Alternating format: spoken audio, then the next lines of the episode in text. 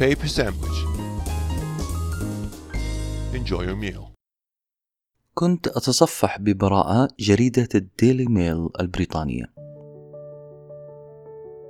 لفت نظري خبر مضحك عنوان كبير مكتوب فيه راهبة تسرق من البقالة صورة الخبر طريفة حيث أن كاميرات المراقبة لقطت صورة الراهبة بملابسها البيضاء والسوداء وهي تخبي البضاعة في جيب شنطتها. المضحك أكثر أن الشيء المسروق كان علبة بيرة. نعم الراهبة سرقت علبة بيرة. تحت صورة الراهبة السارقة مكتوب بالبنط العريض أختاه هل لديك شيء لتعترفي به؟ القصة اللي موجودة في الخبر كالتالي الراهبة بعد ما لقطت علبة البيرة وخبتها في جيب شنطتها. بكل براءة أخذت قارورة مياه معدنية وراحت للكاشير ودفعت جنيه استرليني على فكرة قارورة الماء بنفس سعر علبة البيرة. عشان كذا يحق لنا نتساءل ونسأل الراهبة. طالما عندك جنيه لما اشتريتي بالجنيه بيرة بدل السرقة؟ أعتقد الجواب واضح عزيزي المستمع عزيزتي المستمعة. هنالك تضارب بين ما تريده الراهبة وبين ما تعتقد أنه يجب أن تفعله.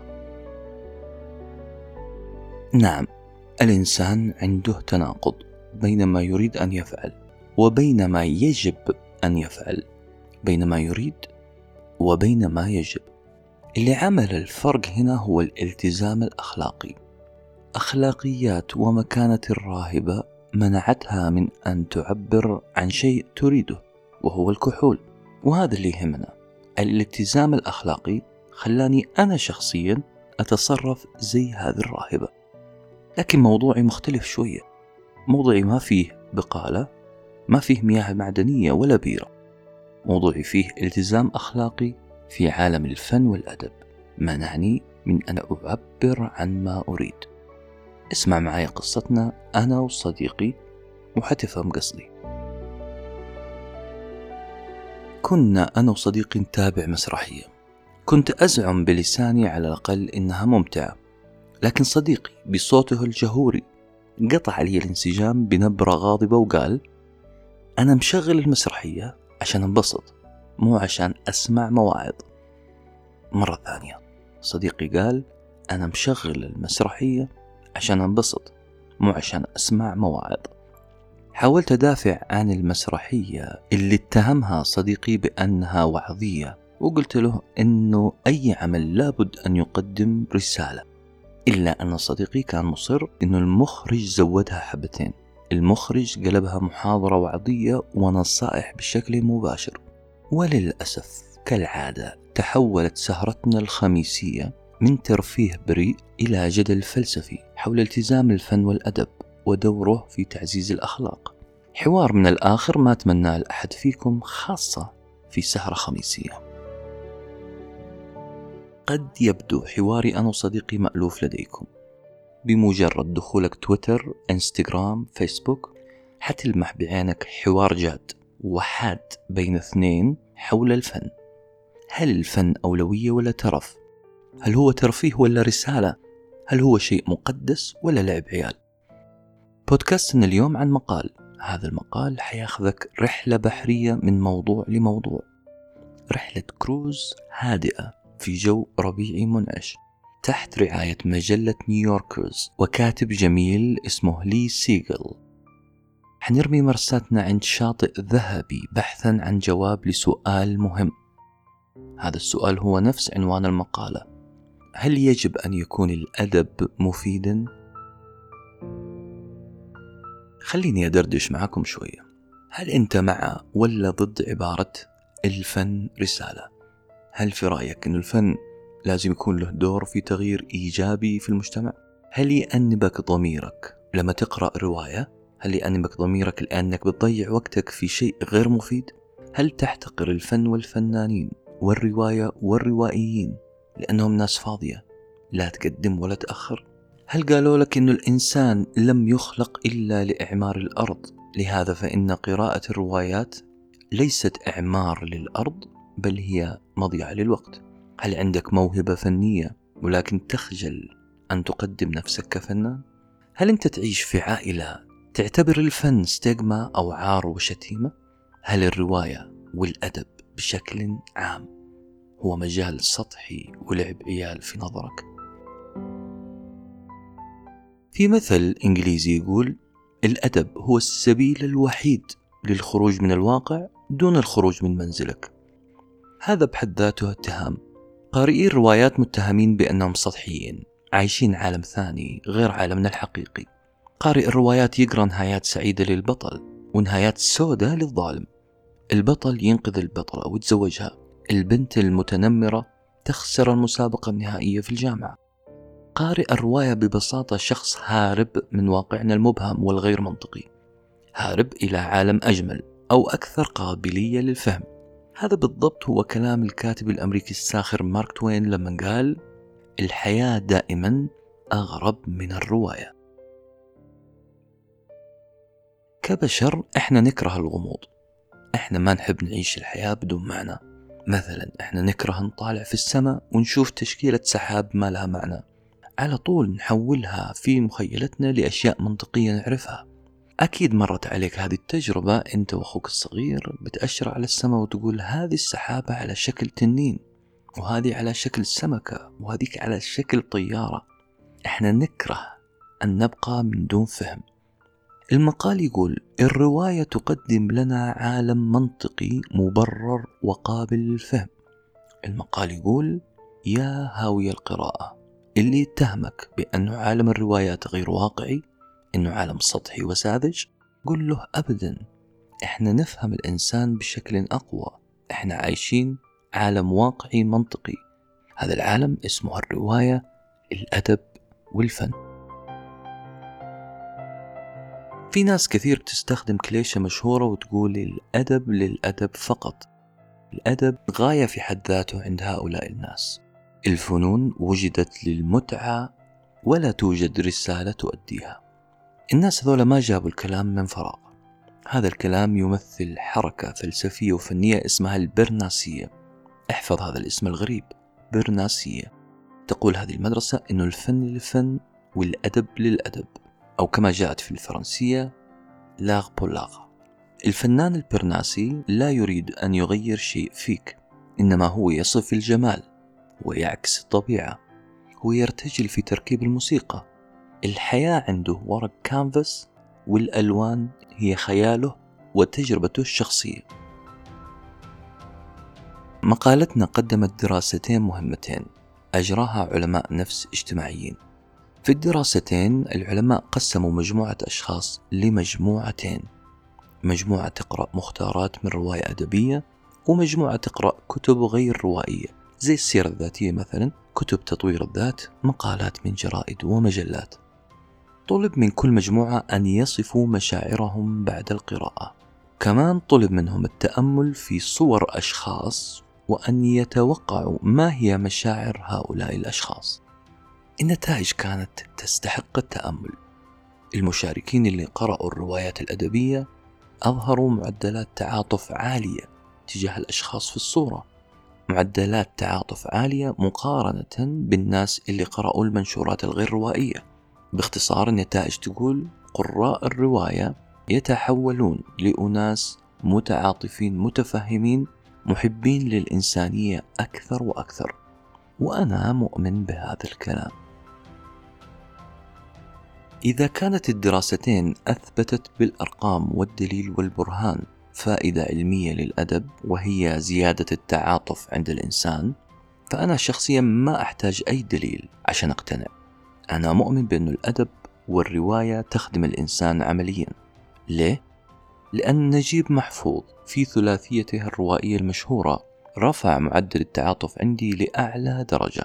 بعد قراءتي لثلاثية نجيب محفوظ أتمنى الآن أن أقابل سي السيد وأنتقم منه تعاطفا مع السيدة أمينة.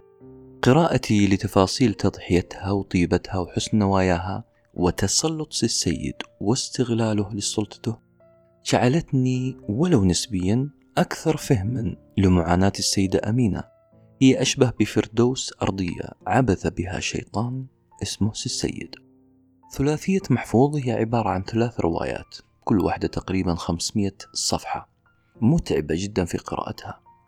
إيش الميزة اللي في نجيب محفوظ؟ هو أسلوب نجيب محفوظ في الكتابة. وهو من الكتاب القلائل اللي يكتبوا الحوارات بالفصحى. وهذا فن صعب أتقنه نجيب محفوظ. بالإضافة أنه أسلوبه في السرد عظيم.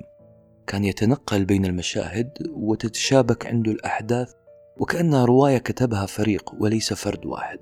استمتعوا بقراءة الثلاثية واستمتعوا بارتفاع هرمون التعاطف عندكم الذي تفرزه أجسادكم بعد القراءة خلينا نسأل سؤال مهم هل الدراستين مهمة؟ هل لازم نثبت فائدة عملية لقراءة الروايات؟ نعم البحث في فوائد عملية لقراءة الرواية بحث مهم لأننا كشعب عربي قد يحتقر من يقرأ الرواية ومن يحملها. كيف أنت رجل طول بعرض وتنجرف في تيار الروايات؟ بلاش نجلد الذات وبلاش نتكلم عن العرب بس. حتى الأمريكان عندهم مشكلة مع قراءة الروايات. الأمريكيين ناس عمليين بطبيعتهم. مو زي أوروبا ومدارسها الفلسفية الغارقة في المفاهيمية والتجريدية. أمريكا تعتبر دولة حديثة. هرب معظم سكان أوروبا من فلسفة أوروبا إلى أمريكا واخترع مفكريها اللي كان معظمهم محامين واقتصاديين وعلماء طبيعة. اخترعوا فلسفة مادية عملية بحتة. اخترعوا البراغماتية. البراغماتية باختصار وتبسيط مفرط هي الغاية تبرر الوسيلة المنفعة هي أساس الأخلاق. دائما التركيز عند الأمريكي على النتيجة والمنفعة. باختصار إذا تكلمنا بشكل عام جدا نقول أمريكا هي دولة نفعية. لذلك دائما ما يشعر الأمريكي بعدم الارتياح من أي نشاط فني ثقافي أو اجتماعي لا يقدم لهم نتائج عملية. لذلك قد يكون عندهم مشكلة كبيرة مع فلسفة الأدب من أجل الأدب. طيب أنت عزيزي المستمع وعزيزتي المستمعة هل أنت براغماتي تجاه الأدب؟ هل تجد أن الأدب لازم يقدم فائدة عملية؟ لذلك نقول الدراسة مهمة لأنها دعمت الرأي يقول أن الأدب والفن يؤديان رسالة ألا وهي تعاطف أكثر وتفهم أكبر لمشاعر الآخرين. السؤال اللي يطرح نفسه الآن هل التعاطف ميزة؟ هل تفهم الآخرين خصلة طيبة؟ هل كل المتفهمين أناس جيدين؟ المقال يقول لك انزل الشارع وقابل الناس المتفهمة واللي يبدو عليهم إنهم open minded متفتحي العقل لبقين في الكلام محترفين في الأخذ والعطاء معك. حتلقى نص هؤلاء الأشخاص رجال أعمال أو محامين. هؤلاء الأشخاص لديهم قدرة عظيمة على إظهار التعاطف معك. بالعربي حيقدروا يستولوا على مشاعرك في لحظة. المقال هنا بالبنط العريض يقول لك هذا التعاطف مو تعاطف لله هذا التعاطف هو مجرد أداة لإتمام صفقة أو الفوز بقضية والعكس صحيح.